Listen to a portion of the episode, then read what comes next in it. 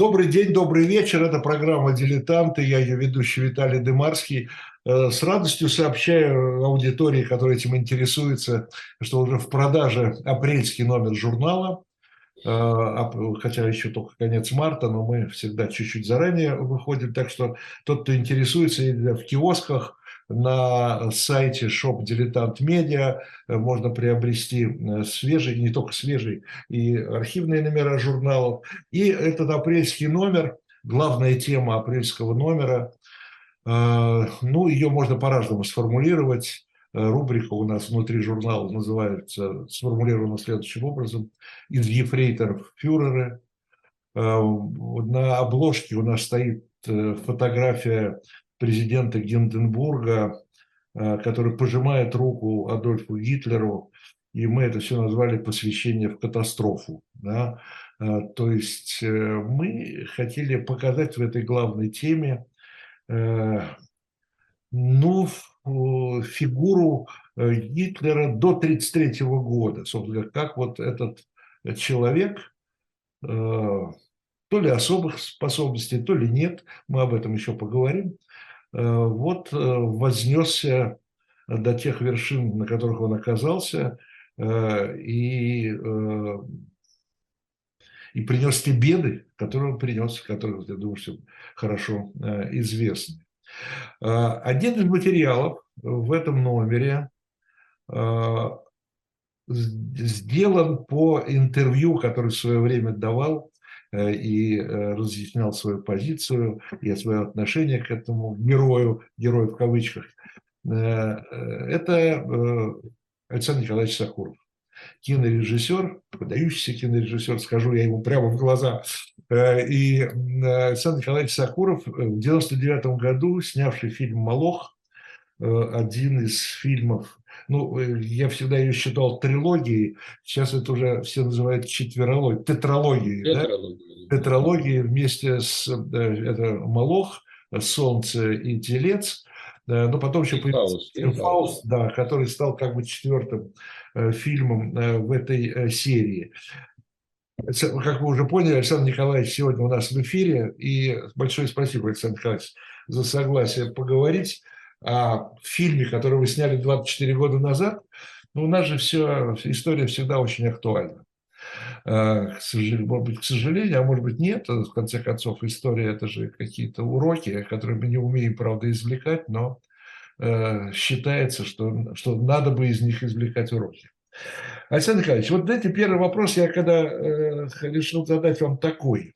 Э, когда мы готовили этот номер, я увидел ваше это интервью, оно мне очень показалось важным и интересным, где вы объясняете свое отношение и к фильму, и, главное, к его главному герою, хотя вы не любите его называть героем, там, да, у вас герой в кавычках, вот, эм, ну, героем в смысле таком кинематографическом, э, то э, я много материалов прочитал, и там один из материалов в этом номере сделан по, на мой взгляд, лучшей книге, которая вообще существует э, о Третьем Рейхе, это американского журналиста Ширера под названием «Взлет и падение Третьего Рейха», где он тоже описывает в том числе э, путь наверх э, вот этого ефрейтора Адольфа Гитлера. Да?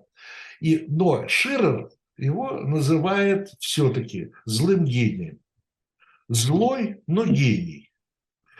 Вот вы его упрощаете, вы э, говорите, если подтвердите вы это или нет, ничего в этом человеке нет, что он неудачник, что, он, э, что это неудачник среди неудачников.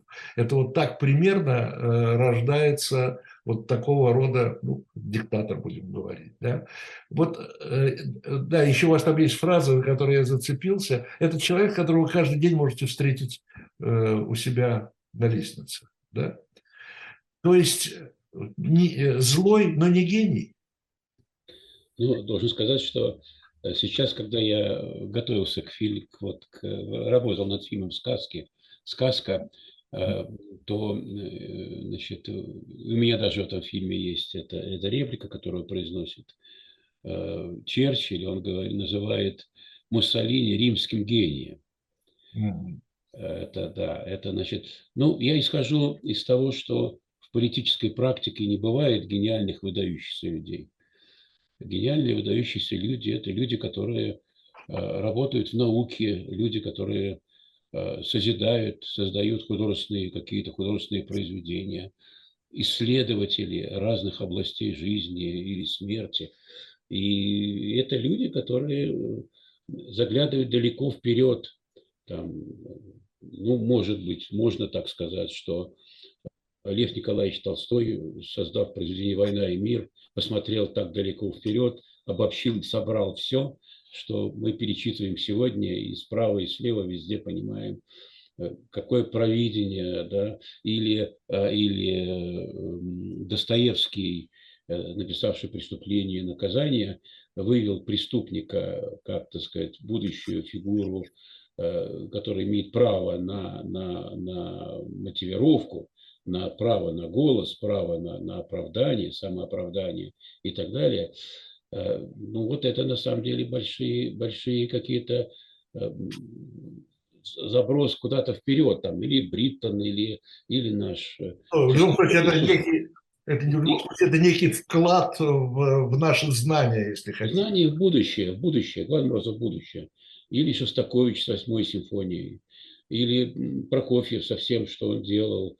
А, ну, Хемингуэй с его «Старик и море», ну, много можно. Латиноамериканская литература большая, Флабер, госпожа Бавари, судьба женщины и все, что, все, что происходит вокруг этой, этой судьбы человека. Они, они все смотрят туда, вперед. То есть политики, а политические, политические деятели не в состоянии заглядывать вперед, они, они просто политические животные, едят то, что им дают, смотрят туда, куда все смотрят. И, в общем, э, политические деятели, конечно, они часть этого стада человеческого. И без, без э, как так получается, что там становится вдруг, появляется вдруг главный козел, он все стадо ведет, да, а, а, ну как так получается, да, иногда совсем не потому, что он самый там чувствительный и лучше знает там, значит, пространство там или и чувствует запах хорошей, хорошей травки впереди. От случая часто зависит. Но ведет-то его эта масса, эта толпа идет, она толкает его. Поэтому я-то думаю, что на самом деле э, нам нужно спокойно очень и серьезно относиться к э, людям, которые занимаются политической практикой, и людям, которые даже вот забираются на такую высокую вот эту вот ступеньку этой политической иерархии. И знаете, что еще я вот, ну это уже своей практики, может быть, она не, не, не, зрелая, не, не, не, не глубокая. И я обратил внимание, что политический деятель в перспективе или, или в ретроспективе истории э, только очень короткое время соответствует требованиям, законам э, и э, логике исторического процесса. Наступает момент еще при жизни, еще при власти, когда он начинает решительно отставать от того, что, от того, что требует от него история, от того, что требует от него время. Это, это отставание он не признает, как правило, и никто из них, как правило, не признает. Ну, может быть, только примером таким может быть, наверное, только Борис Николаевич Ельцин, с которым вот мы много говорили об этих проблемах всех, и он неоднократно мне говорил, Сашенька, я отстаю, я уже начинаю отставать, я уже чего-то не понимаю. И мне кажется, величием этой фигуры было его решение и признать вот это вот, э, то, что э, время, когда он был компетентен, адекватен, и когда он мог отвечать за исторический процесс, оно заканчивалось, и он ушел, ушел вот, я считаю, с честью ушел, ушел от, от власти. Поэтому я думаю, что на политических деятелей надо смотреть как на людей, даже более того, как на квази-людей, потому что в их характерах, привычках выражается очень часто э, э, скорее демонические и очень часто выражаются тяжелые какие-то черты человеческой природы и породы. И, и, как правило, это люди несчастные, как правило, это люди тяжелой судьбой. Ну, Гёте же сказал, несчастный человек опасен. Вот и, и из этого можно исходить.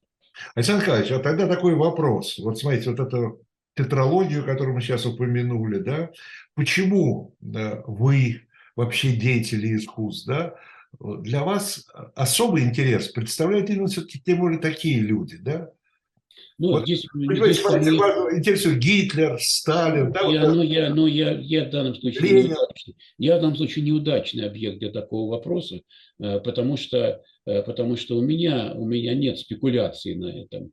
Я всегда говорил и говорю, что это, это портреты мужчин, от которых мы в 20 веке принципиально зависели. И поэтому это не государственные персонажи, не государственные функционеры.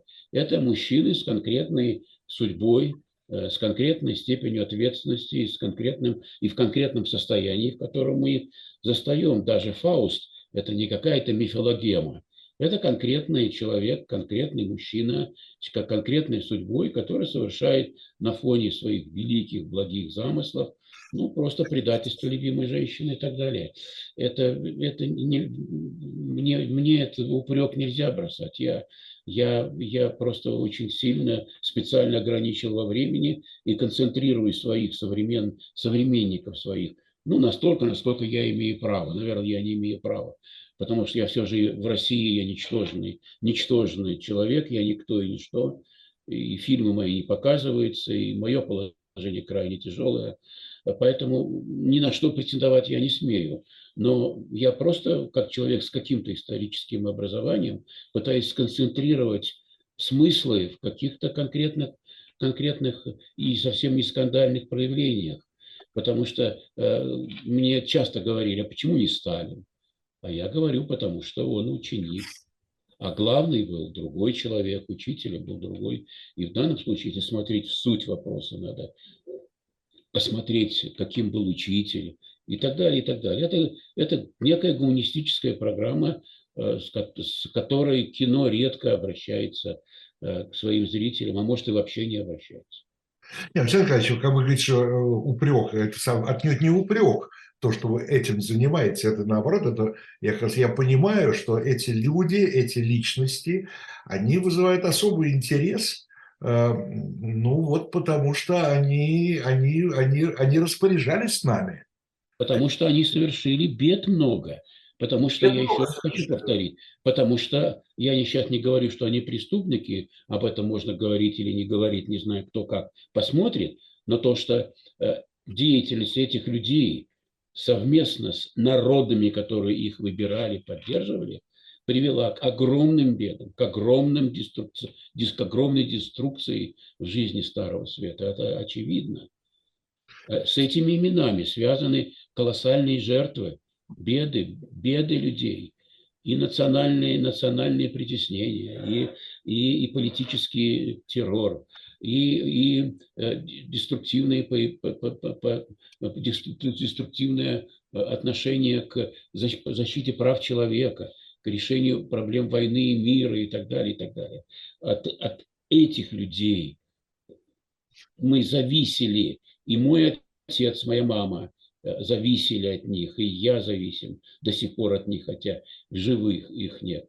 Знаете, вот э, э, до такой степени все непросто, что, например, в Германии не разрешен показ этого фильма «Моего сказка» и, и очень сложное отношение к нему Великобритании. Я из этого делаю вывод, что Вторая мировая война для немцев и для британцев еще не завершена.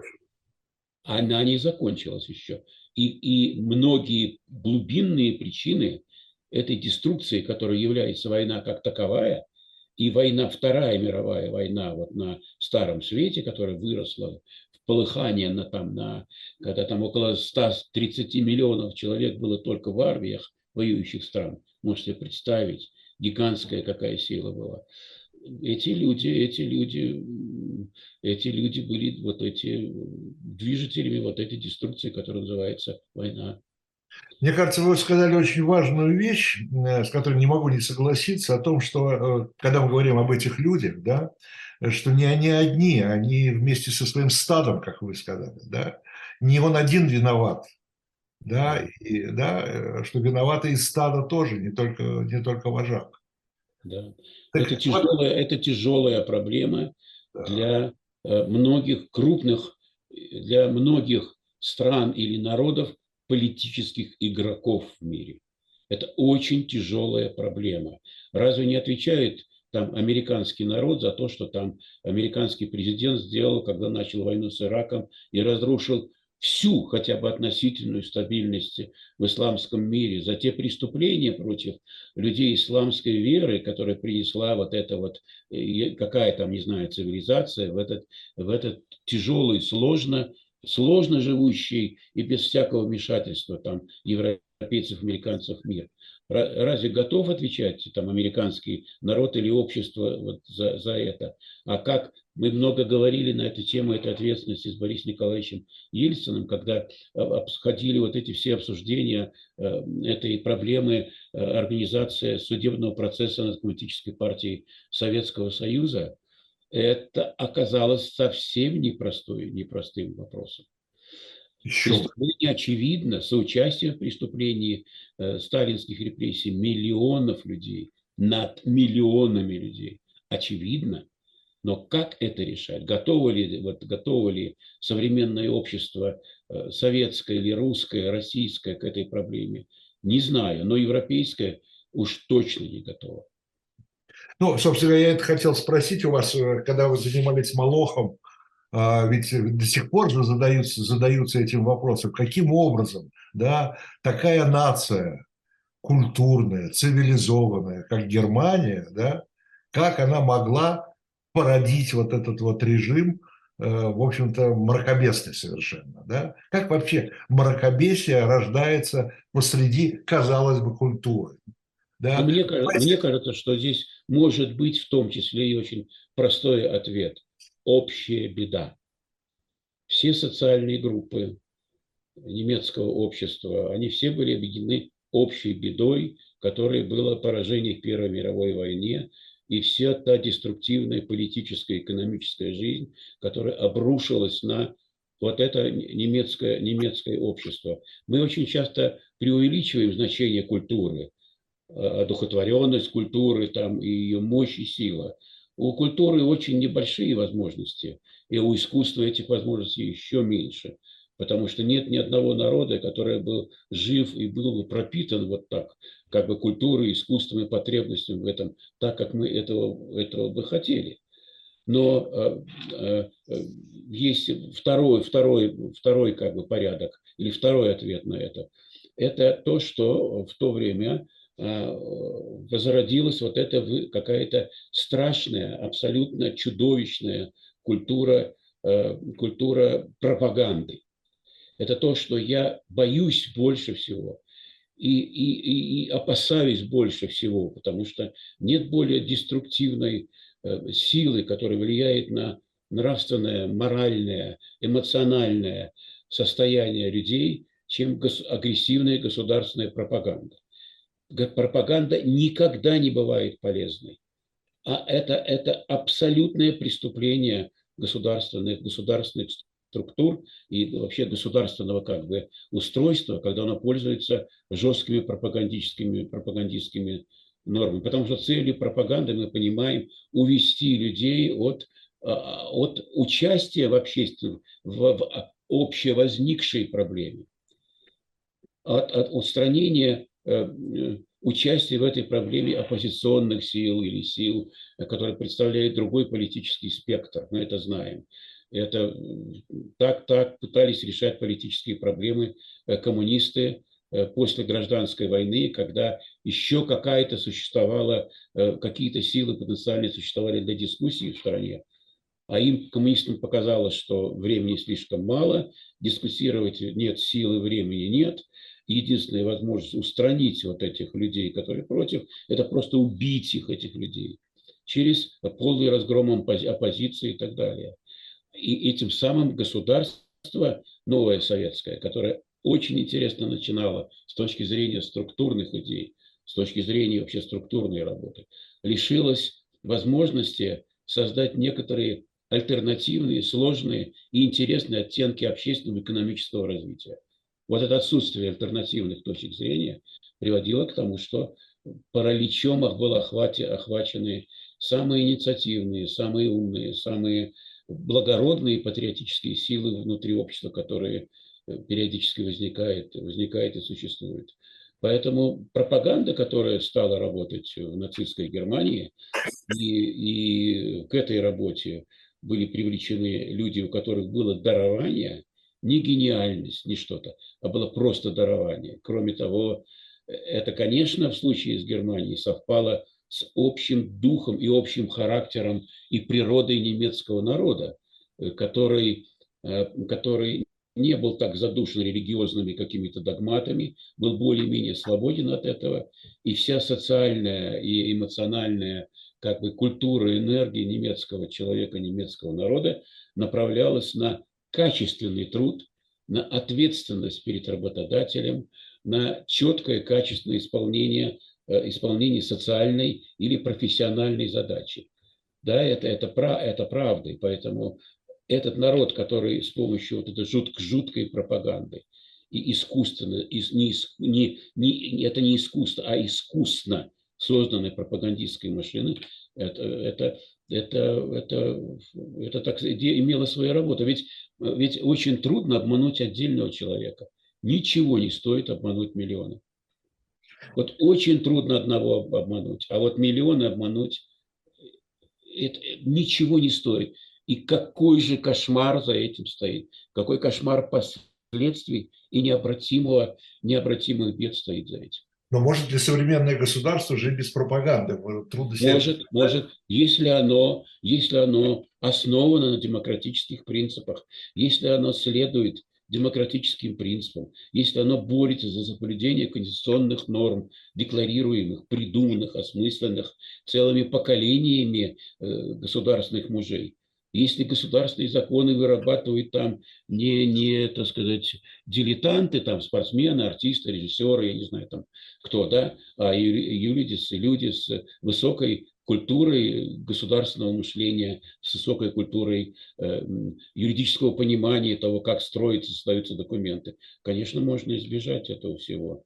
Можно избежать этого всего. Нельзя допускать, чтобы э, в этих обстоятельствах возникали мотивы волюнтаризма мы знаем эти, мы знаем хорошо историю Коммунистической партии Советского Союза. И знаем, как часто эта партия попадала в эти тиски, в эти в ловушки этого вот этого вот волюнтаризма и что из этого происходило. И когда из интересных экономических, политических решений и мероприятий партия вдруг обрушивалась и падала в абсолютно сомнамбулическую какую-то кошмарную, кошмарные программы и деятельность. Нам это все известно. Мы почему-то мы очень плохо знаем историю Советского Союза. Возвращаясь к Германии, смотрите, э, ну, дисциплинированный, ну, все-таки, все-таки, давайте скажем, мудрый, да, немецкий народ, вот, э, выбирает себе, ну, в общем, это были выборы, да, здесь ничего не скажешь, да, выбирает себе в лидеры, ну, человека, ну, там, недоуч, недоучившегося, да, не, да, не, ну, ну, Каким образом? А не видят, не видят, кто, кому они поклоняются. Они не видят, э, так сказать, масштаб этой фигуры. Или вы считаете, что он действительно ну, достаточно, всяком был достаточно ловок для того, чтобы... Нет, конечно, он как, он как личность, конечно, э, конечно, эволюция посещала его. Да? Он развивался, он развивался, эволюция с ним иногда разговаривала, беседовала, он развивался, он, э, он как-то, его нельзя назвать человека, человеком э, бессмысленным и пустым. Уже хотя бы одно то, что у него за спиной был тяжелый военный опыт.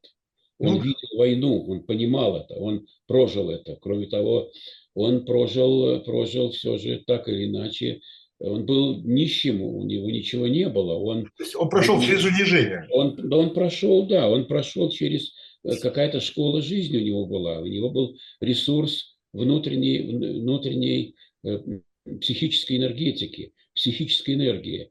Ну, не забудем, что внутри самого немецкого характера вот эта вот психическая возбудимость, вот эта вот, эта вот сложная психическая организация, вот, вот человека, который воспитан в Германии, живет в Германии, я наблюдал много раз демонстрацию подобных характеров. Да? Это, это очень интересная, привлекательная черта личности. Мне например, очень нравится работа с немецкими актерами. Я считаю, что немецкие актеры вместе там с японскими актерами – это лучшие актеры в мире. Не зря их да, да, современные актеры вообще не зря их боятся во всем мире. Не зря немецких актеров особенно не берут на, на, на роли, на съемки. Ну, просто потому что их боятся. Боятся профессионализма, боятся проницательности, боятся вот этой удивительной, сложной психической организации самого характера национального. Когда Гитлер выходил на сцену и устраивал то, что он устраивал, он делал то, что было понятно, близко, любо психологически этим людям, которые собирались на стадионах и слушали его. Человек, который с политической программой обращается к людям с такой степенью экзальтации, с такой степенью самоотдачи, да, он, конечно, не мог, не мог не, не привлекать, не привлекать э, внимание, внимание людей. Но тут даже другое удивляет. Не, ну вот, все же Майнкамф уже написан. Он ведь ничего не скрывал. И, и э, все вопросы, которые задавал моим знакомым в Германии, вот, вот, а вот что с этим делать, как с этим быть? Кни, книжечка написана, книжечка издана в большом, большом количестве экземпляров. Ее читали. В этой книжечке изложены все кошмарные, ужасные, и нескрываемые абсолютно вот эти, вот эти все узлы, вот эти все, вот эти все так называемые мысли. Да? Он ведь ничего не скрывал. Это читали и это приняли. И это нашло отклик. Это нашло отклик. Неправда будет сказать, что это нашло отклик вот буквально там поголовно во всей Германии. Ну, Мы знаем, какие битвы шли на улицах многих городов э, значит, Германии, где с одной стороны буквальном смысле в схватке на улицах были, с одной стороны, штурмовики нацистской партии, которые еще только формируются, образуются, а с другой стороны, рабочие отряды, отряды, которые представляли коммунистическую партию Германии. Ведь там же погибло много людей на улицах. Нельзя сказать, что вот это вот, что вот э, не было, э, не было вот этой силы, которая не понимала, что это такое была. Но как, по-моему, Евтушенко сказал, народ – это те, кто думает, остальное население. Вот этот народ, который бился на улицах Германии с нацистами, это народ, его было мало, и он был быстро положен, его быстро положили на, лоп, на лопатки, и кроме того, многие все же коммунисты и члены Компартии перешли на сторону э, государственной, государственной партии, а, э, а, ну, а ну, а, остальные, остальные, конечно, приняли эту программу, потому что, потому что она очень нравилась. Э, вот даже, вот смотрите, даже когда я делал Фауста, и потом, когда Фауст вышел, да, угу. я видел, что ничтожное меньшинство народа в Германии читали Гёте. Ничтожное большинство. Меньшинство. Ничтожное. И молодежь, в общем, тоже не очень читает, не очень вникает, конечно. И сейчас, и, и, и раньше. Поэтому, когда мы говорим, что это народ, который вот за плечами которого такая великая философия, э, великая литература и музыка, от которой мы торопеем просто от глубины величества немецких композиторов, что он как-то, э, вся, вся вот эта сила работала на, на, на, э, на формирование Э, внутреннего качества э, нации, народа, это неправда. Это неправда. Эти большие имена, большое искусство, оно почти никогда не проникает внутрь национального народного сознания, как мы можем сказать про то, что происходит, э, например, сегодня, сегодня в России. Конечно, идеи гуманизма, конечно, идеи, за которые жизнь в буквальном смысле положили, положила русские писатели, русская, русская литература, конечно, эти идеи не побеждают, конечно. Ну, ну что говорить, это же, это же правда, мы же это все понимаем. Ну, ну вот, вот так вот. Вы знаете, меня ужас охватил от одной мысли, при, когда мы делали этот номер. Там у нас есть статья, ну, факт известный, это сожжение книг, да, в, в Германии середины, середины 30-х годов. Ну, скорости после прихода к власти фашистов. Ну, как-то, знаете, как все, сожжение книг и сожжение книг, да, мы как-то привыкли, ну, знаем это, знаем. Но тут я вдруг осознал, прочитав подробности, что это ведь где происходило? Это все было в университетах. Кто сжигал-то? Студенты. Не, не какая-то забитая масса людей там деревенских, да, которые призвали. Это студенты делают. Виталий Ильич, но вы же прекрасно понимаете, что есть две категории людей, живущих в государственных объятиях, в государстве, которые наиболее неустойчивые в формах своего поведения и своего развития. Военнослужащие и студенты. Это две категории, которые психологически, физиологически, как-то характерно самые слабые, самые неустойчивые категории людей – которые ну, живут в условиях государства. Они всегда, у них всегда есть соблазн, а иногда и необходимость изменять себе, менять свои принципы и так далее, и так далее. Это, ну, ну, я сожалею, что в нашей современной практике, в современной российской практике э, возникают случаи, когда государство начинает по политическим причинам преследовать студентов – или даже школьников. Мне некоторое время назад а, пришлось обратиться с личным письмом президенту страны, а, где я ему сказал, что я готов перед вами встать на колени, если вы помилуете некоторых школьников, которые были осуждены на много лет, причем суды происходили, военные трибуналы судили на много лет за вот и какие-то сомнения в правильности политического курса, который имеет в стране хождение какое-то.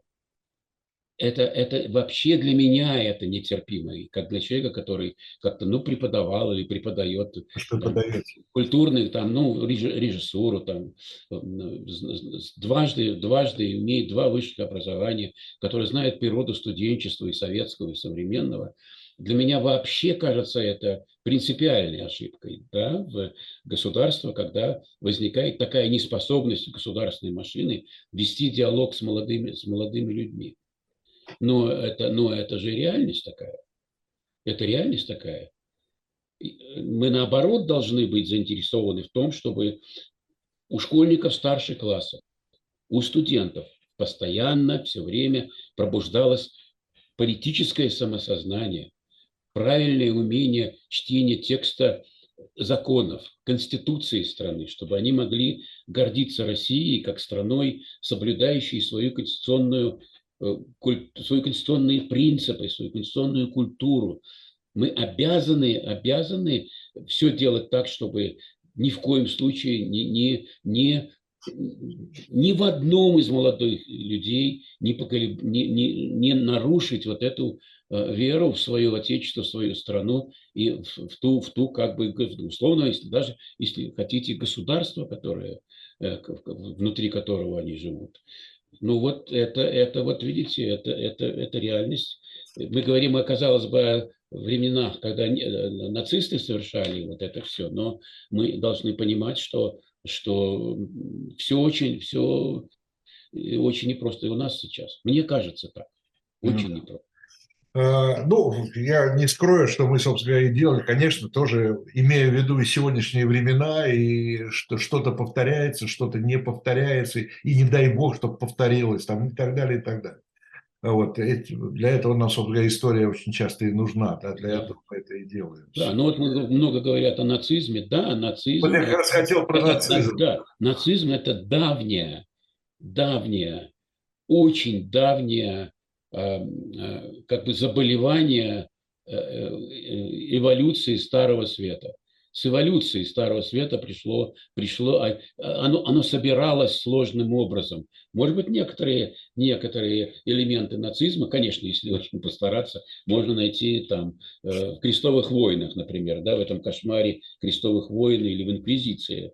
Мы, мы понимаем, что, что, что, за этим, что за этим всегда стояло. Но то, что это абсолютно человеческое, не космическое заболевание, то, что это абсолютно натуральная болезнь человека, нацизм. Это, это натуральная болезнь человека. Она, она, она хроническая.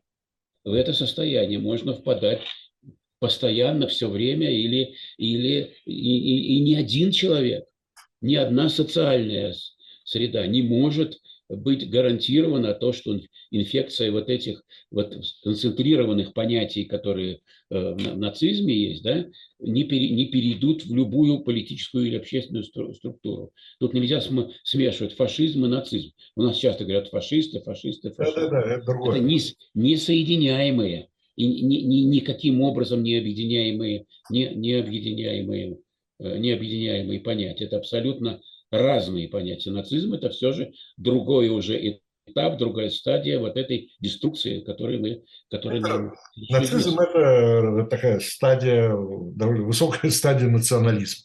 Такого. Ну, это упрощенно, конечно, потому да, что конечно. это, я согласен, что это, это есть, да, но если бы, если бы это было самой главной Э, самым главным признаком э, этой болезни. Если бы там есть парочку еще признаков, которые ох куда опаснее, чем, чем, любой, чем любой национализм. Ох куда опаснее.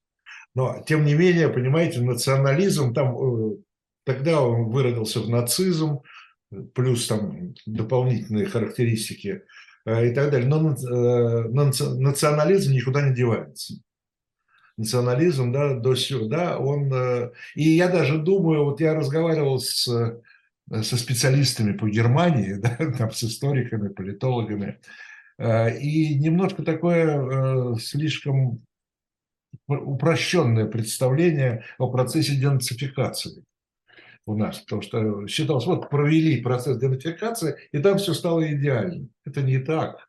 Вы имеете в виду Германию, да? Германию, да, Германию. Эти процессы все прошли, все, все это нужно было, но выкорчевать это, это очень трудно. Это, я не уверен, что это до сих пор выкорчено в Германии. Ну, это, это надо, чтобы э, для того, чтобы это происходило, надо, чтобы общая культура государства, как главного ответственного, э, как главного отвечающего за нравственное и национальное здоровье общества, чтобы эта культура поднималась, развивалась, и чтобы можно было непрерывно и постоянно вести, вести разнообразные диалоги на эту тему, где выявилось какое-то такое настроение, давайте поговорим. Здесь вот это такая-то, давайте поговорим. Крайне правая партия, ага, вот так. Ну что ж, давайте, ребята, поговорим. Что происходит? Давайте поговорим. Давайте.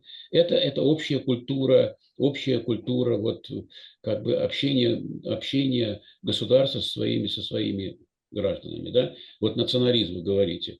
Чеченские руководители считают меня э, русским националистом, которого надо уничтожить, например. Вот вам к разговору о национализме.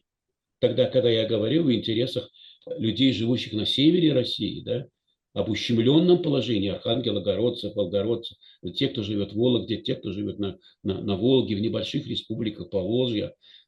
Это, это, это уже становится, вот эта эксплуатация этого термина говорит о том, что понимание этого, этого термина или одностороннее понимание этого термина как национализм, это является абсолютно, это, это, это, это абсолютно мешает в, люд, в головах людей, миллионов людей мысли превращаются в густо, какой-то гадости непрерывной.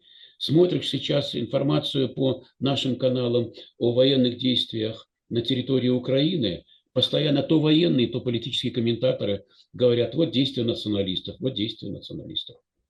Я ничего не понимаю. Что значит действия националистов? Регулярная, ар, регулярная армия Украины сопротивляется э, значит, действиям регулярной армии России. Здесь причем национализм? Вы подумайте, о чем вы говорите. Это смешано. Вот политика – это такая, такая грязная дама, да, которая всегда готовит абсолютно ужасный, отвратительный, дурно пахнущий щип. Вы в этой кастрюле всегда бездна всякой гадости, бездна всякого, всякой глупости, понимаете? И, и постоянно к этой кухне, этой тетки, постоянно э, э, значит, туда влезают, вбегают всякие маразматики и всякие подонки. Все время что-нибудь в ее кастрюлю подбрасывает, подбросил туда очередную гадость, убежал. А люди сидят и едят, люди сидят и едят. Ну, ну это же так, так же нельзя. Это, это, это безумие просто. Слушайте, Александр Николаевич, ну уж тогда я вам задам вопрос, который, я не знаю, есть на него ответ вообще или нет. Э, ну, вы говорите, дама грязная, политика дело грязное, это мы все знаем, да? А вообще есть как, вы что, надеетесь где-то найти чистую политику? Она возможна вообще? Конечно, когда, когда политической практикой занимается честный человек, занимается нравственный человек, и если он понимает всю степень ответственности, да, разнообразной всесторонней ответственности, то, то тогда, тогда не возникает никаких вот этих э, грязных ручейков или грязных рек и так далее. Честь и достоинство и компетенция – вот что должно быть, э, должно быть главным показателем политической работы. Честь, достоинство, компетенция. Это, это, это, ну а, а как, а как, а как иначе? Мне, мне, так, мне так кажется. Я всегда очень сожалею по поводу своих... Да, я всегда очень сожалею по поводу своих выступлений, когда, которые когда-то были на Совете по правам человека. Когда я вылезаю с этими своими претензиями, перечнем того, что надо сделать в стране, и не получаю практически ни малейшей, ни, ни, ни одного слова поддержки в том же Совете. Ну, может быть, кроме, кроме Сванидзе Николая Карловича я практически не получал никакой поддержки э, даже в этом совете. Там, где человек имеет возможность взять слово, имеет возможность возродить, возразить э, э, главе государства. Но почему это не происходит? Этого не происходит. Вот вам, вот вам и, и ответ. Возможно, это возможно. Я считаю, что чистые руки чистые руки, чистая совесть, ну, это, это... Конечно, мы с вами с трудом найдем примеры в современном мире, ну да. да? но все вот говорят о Гавеле, да, ну, наверное, наверное, это был человек такого, такого уровня. Правда, он, он очень недолго э, занимался практической политикой, и, и масштабные результаты политические э, европейского масштаба ну, наверное, нам не очень, не очень известны. Наверное, есть или были другие какие-то люди. Ну, говорят же, что но, если но, из искусства, да, вот Гавел, писатель, да. Ну, это не, не гарантия, потому что вы знаете, как, какие, какие, с какими иногда, выступ, какими иногда декларациями выступает там один известный наш кинорежиссер. Да? Деятели искусства также, вот говоря, вот женщина придет к власти, будет мир, а, там придет какой-то кинорежиссер, будет мир. Да это же неправда. Все, обратите внимание, Господи, прости меня, самые жестокосердные законодательные, законодательные акты у нас исходят от женщин-депутатов. Самые жесткие, самые тяжелые. Самые тяжелые реплики, самые тяжелые иногда предложения исходят от людей, от, от, от, от женщин. Что происходит, когда Э, когда политическая длань касается, вот, казалось бы, миролюбивого, жен, миролюбивой женской природы. Что вдруг происходит? Вот, что это такое?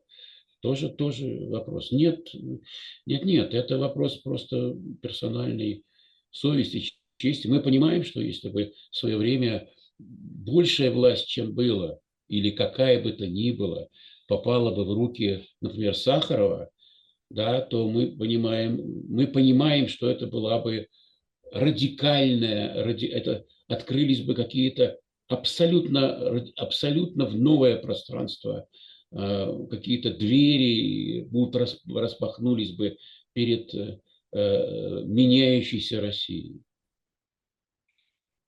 Перед меняющейся Россией. Я уверен, что если бы, если бы в его руках эта власть оказалась, если бы была организована политическими силами некая возможность его политического руководства, то, конечно, мы имели бы совершенно другую, другую э, страну. Все, что мог сделать, Ельцин сделал. Он все, что мог сделать. Но он сделал это, конечно, в рамках своей культуры, своего образования, своей традиции, своей интуиции. спасибо ему за то, что он сделал.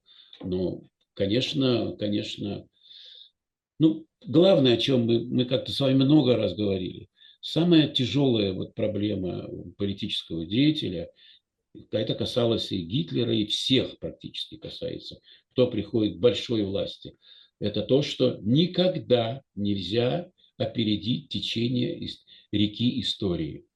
Ты просто-напросто на берегу. Или если ты сел в лодочку и поплыл, то все равно река тебя опережает и течет там где-то впереди. Обязательно настанет момент, когда ты будешь... Нужно искать пристань. Да, нет, ты будешь не в состоянии даже осмыслить того, что происходит. Ты будешь не, ты не будешь понимать, что это мелькает.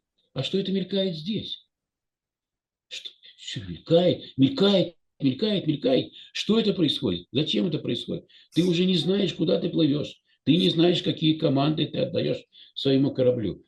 Политический деятель современный очень быстро отстает от, очень быстро начинает не соответствовать задачам исторического развития, задачам исторического процесса. Это аксиома. Я, изучая историю и работая с психологией людей, у которых, изучая психологию людей, у которых разные, разные власти, разный масштаб власти, могу только это сказать характер человеческий, он, к сожалению, не, неадекватен большим-большим историческим задачам. И поэтому не может быть великих выдающихся исторических деятелей. Да, время, ну, время невероятно быстро, конечно. И, и, ну, это течение реки, конечно. Да, да, ты будет... не успеваешь. Ты не, успеваешь. не успевают, и... Э, Задачи всегда опережают. Э, кадровый голод, да, э, люди по, по своим качествам не успевают. Не только у нас, мне кажется. Ну да, это во всем мире, правда. Посмотрите на, на то, кто где, кто, кто где руководит, кто руководит этими великими в прошлом как бы европейскими государствами. Посмотрите на, персонально на, на этих людей. Смотрите, как мелко, мелкие натуры эти, какие мелкие мотивации, какие мелкие, мелкие, мелкие способы осмысления Конечно. Мелко, мелко, шелишперы, вот какая-то просто озерная какая-то мелочь. Ну, ну что такое? Такое время. Александр Николаевич, э, но вот вы же историк, да, и вот это вот отношение у нас к власти, я имею в виду у нас в России, конечно, у нас отношение к власти, оно же как-то еще исторически предопределено. Вы говорите, что никто не, там, в вашем совете никто ничего не говорил президенту. Да у нас же, у нас со времен кого там? Ну, с, с Ивана, даже не, не четвертого, а там третьего, наверное, да, или с, с каких там пор. У нас власть это все, она, она священна, она сакральна. Она, ну да, но, она, ну да, но... она вне критики, она, она вечна, она, она все, она... Не, ну причем, нет, нет, все же Борис Николаевич допускал эту критику, и там было критики короткое время, но, но здесь, здесь, конечно, все, все очень непросто, потому что Э, потому что, как же это сказать, ой, э, куда-то делась у меня эта мысль, хотел только что сказать. Сейчас, секунду. А, вот вспомнил. Возможно, возможно, наши возможно, наша вот это не очень э, как бы правильная реакция на государство и поклонение перед государством, и зависимость от государства, она связана в первую очередь, конечно, с гигантскими масштабами страны, которая неадекватна ни национальному характеру, ни национальной культуре, на мой взгляд, на мой взгляд. Но здесь еще есть, здесь еще есть то, что мы, мы в нашей памяти, как мне кажется, не помним ни одного исторического периода, когда власть, начиная что-либо, довела бы до конца это логично, ясно и с успехом. Мы, у нас нет ни одного там, там десятилетия, да, сорокалетия, когда бы хоть какой бы то ни было период власти на территории России, пусть это Романовы там, там ну или, или или э, когда пришли вот э, коммунисты, там Сталин к власти, там современный период даже, Мы не имеем ни одного периода, когда мы могли бы сказать, ох, как прекрасно мы прошли этот период, какие у нас интересные результаты, да? какое развитие происходит в стране разных институций экономических, там, правовых там, и так далее. Да? У нас, на мой взгляд, победы военные в наше участие, к сожалению, не очень удачны. Возьмите все эти венгерские, чехословацкие события, за которых горько и стыдно. Ситуация в Афганистане, потеря многих э, жизней наших солдат, офицеров – это великая вина государства. Да? Целесообразность или целесообразно политическая. Сегодня уже многие понимают, что это. Ну, там, чеченская история, неосмысленная, непонятая, да, которая еще впереди у нас еще серьезное военное столкновение, потому что очень серьезная мощная оппозиция существует за пределами страны чеченская. И мирного решения ожидать не следует, на мой взгляд. Дай бог, чтобы я ошибался.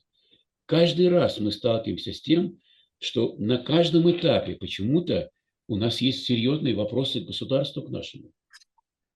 Вот я, я могу это сказать про себя, проживший большую часть при коммунистическом режиме.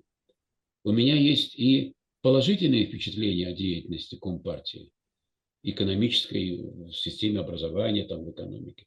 Но у меня огромное количество претензий в политической области, в области структуры и качества образования и, конечно, в области внешней политики. Я не могу вспомнить ни одного э, лидера, человека, который смог бы от начала до конца поставленную задачу выполнить, который вышел бы к народу и сказал, братья и сестры, вот я сделал все, что угодно, все, что я мог, дальше должны продолжить это, развивать это и так далее, и так далее. И который бы сказал, никаких войн, только развитие, только развитие, только развитие интеллекта, только развитие образования, только развитие экономики, культуры. Государство создается нужно для того, чтобы, для того, чтобы развивать культуру, других целей государства нет. Потому что только с помощью культуры мы окажемся человекоподобными останемся. А в другом случае мы будем просто стадо настоящее. Вот государство должно декларировать жесткие, спокойные нормы, нормативы, гарантировать эти жесткие, жестко гарантировать спокойствие и развитие, развитие людям. Поэтому, на мой взгляд, вот то, это вот, я бы так ответил на ваш вопрос, почему. Смотрите, а э, не получается ли так, что э, народу, вот этому в самом начале нашей беседы, как вы говорите, там стаду, да, намного легче иметь своего, своим предводителем диктатора, да, человека, который берет на себя как бы всю полноту власти, и таким образом делегируя ему и ответственность, и все, и снимая с себя всякую ответственность за развитие, за страну и так далее. Вот у нас есть товарищ, мы ему подчиняемся, вот он за все и отвечает. Мы тут ни при чем. Ну, когда-то очень давно в разговоре с Путиным, вот он, он сказал, что вот если возникнет какая-то, я, по-моему, говорил вам об этом, какая-то сложная политическая ситуация в стране, да, то вы должны учесть, что руководство страны будет вынуждено принимать те меры и, или идти по тому пути, куда будет его толкать интересы населения страны. И далеко и, и нет гарантии, что населению страны вот так вот очень нравятся эти демократические перемены, это демократическая ответственность, которая возлагает ответственность на каждого гражданина за его политический выбор, например, на выборах. И не обвиняйте власть в таком случае, в полной мере, по крайней мере, как он говорит. Не обвиняйте власть в этих пороках, потому что власть в раз будет вынуждена идти во след за требованиями миллионов людей. К сожалению, опять говорю, может быть, я ошибаюсь, значительная часть населения страны не приняла еще и, может быть, и не принимает демократическую форму, форму управления в стране. Может быть, и не принимает. Потому Конечно, что просто не хочет на себя брать, э, брать на себя ответственность. Э, да, это трудно. Да и кроме того, давайте учтем, что, конечно, способы управления жизни общества э, в стране, где 10 часовых поясов – это беспрецедентно сложное явление. Ни в одной стране мира нет таких сложностей в управлении государством, как мне кажется.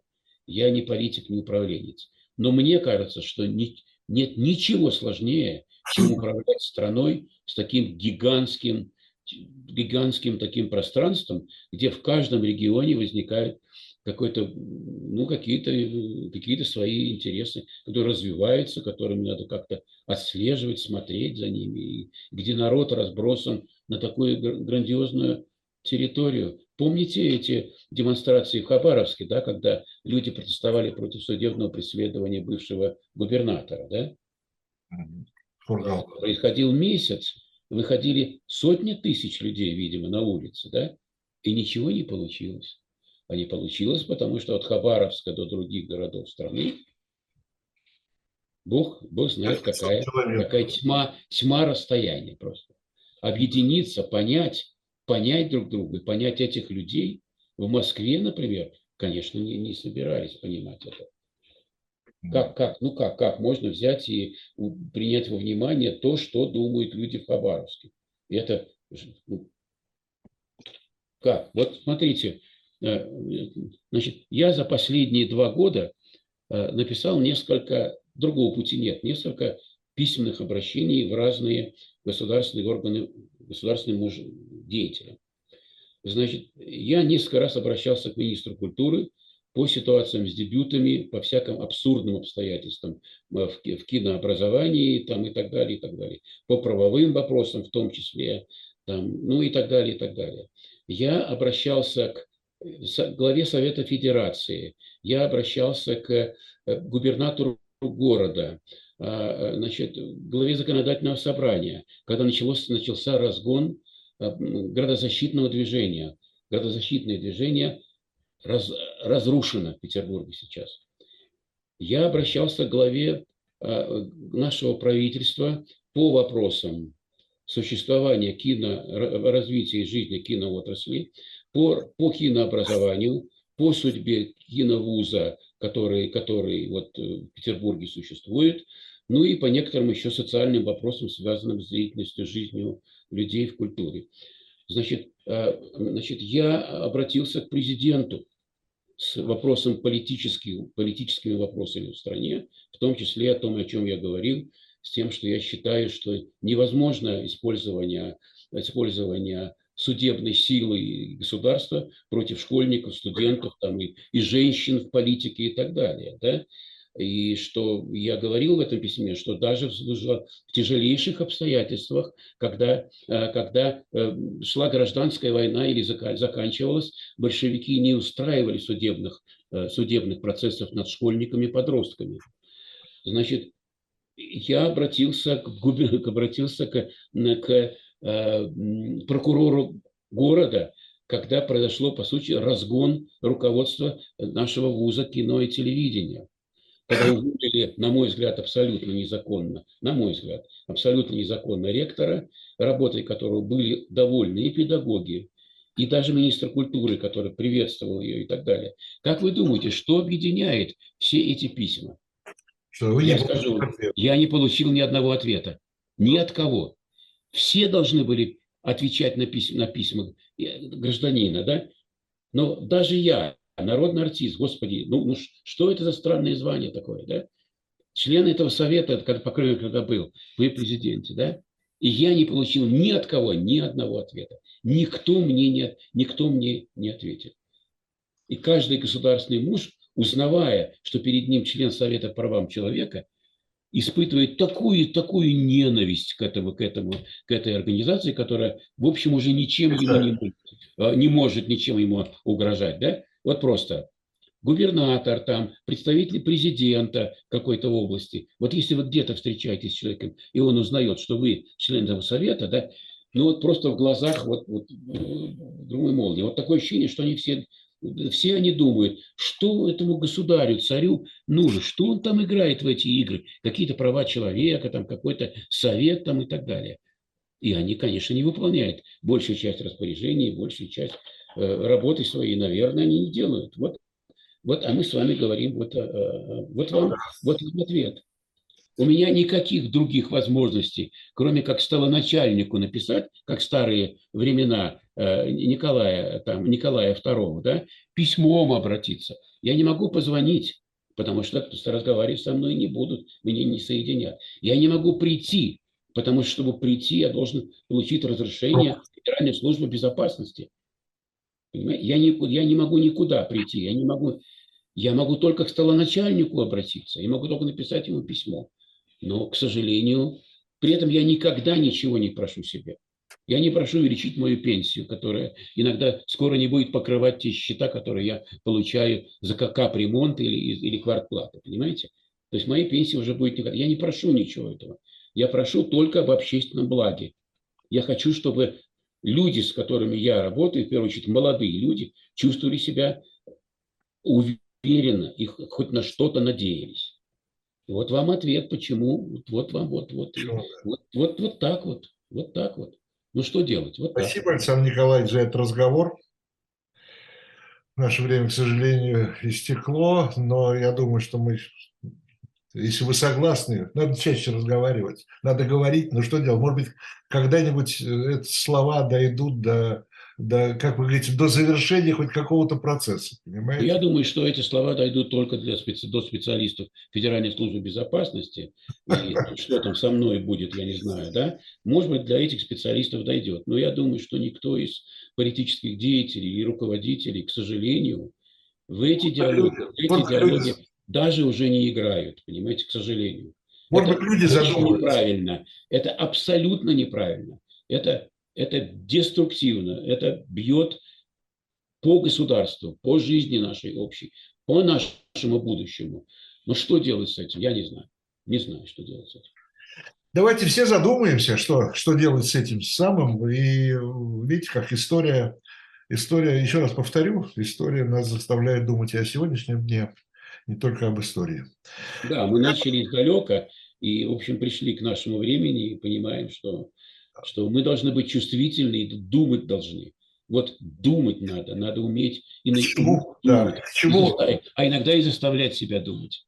И к чему может привести бездумие и, и, и, и недооценка того вообще, что происходит вокруг. Хорошо. Э, Александр Николаевич, спасибо огромное еще раз за этот разговор. Это была программа «Дилетанты». Читайте журнал, тем не менее, еще раз напоминаю. А где он, где он появляется? И вот Апрельский номер, э, Александр Николаевич, ну где он появляется? В Петербурге, как все обычно, э, в, в отеле Гельвеция. А, понятно. Я точно знаю. Ну, еще в разных местах, наверное, да. Э, читайте журнал, смотрите наш канал «Дилетанты». Еще раз повторяю, значит, это была программа «Дилетанты». Александр Николаевич Сапуров, меня зовут Виталий Демарский. До встречи, всего доброго.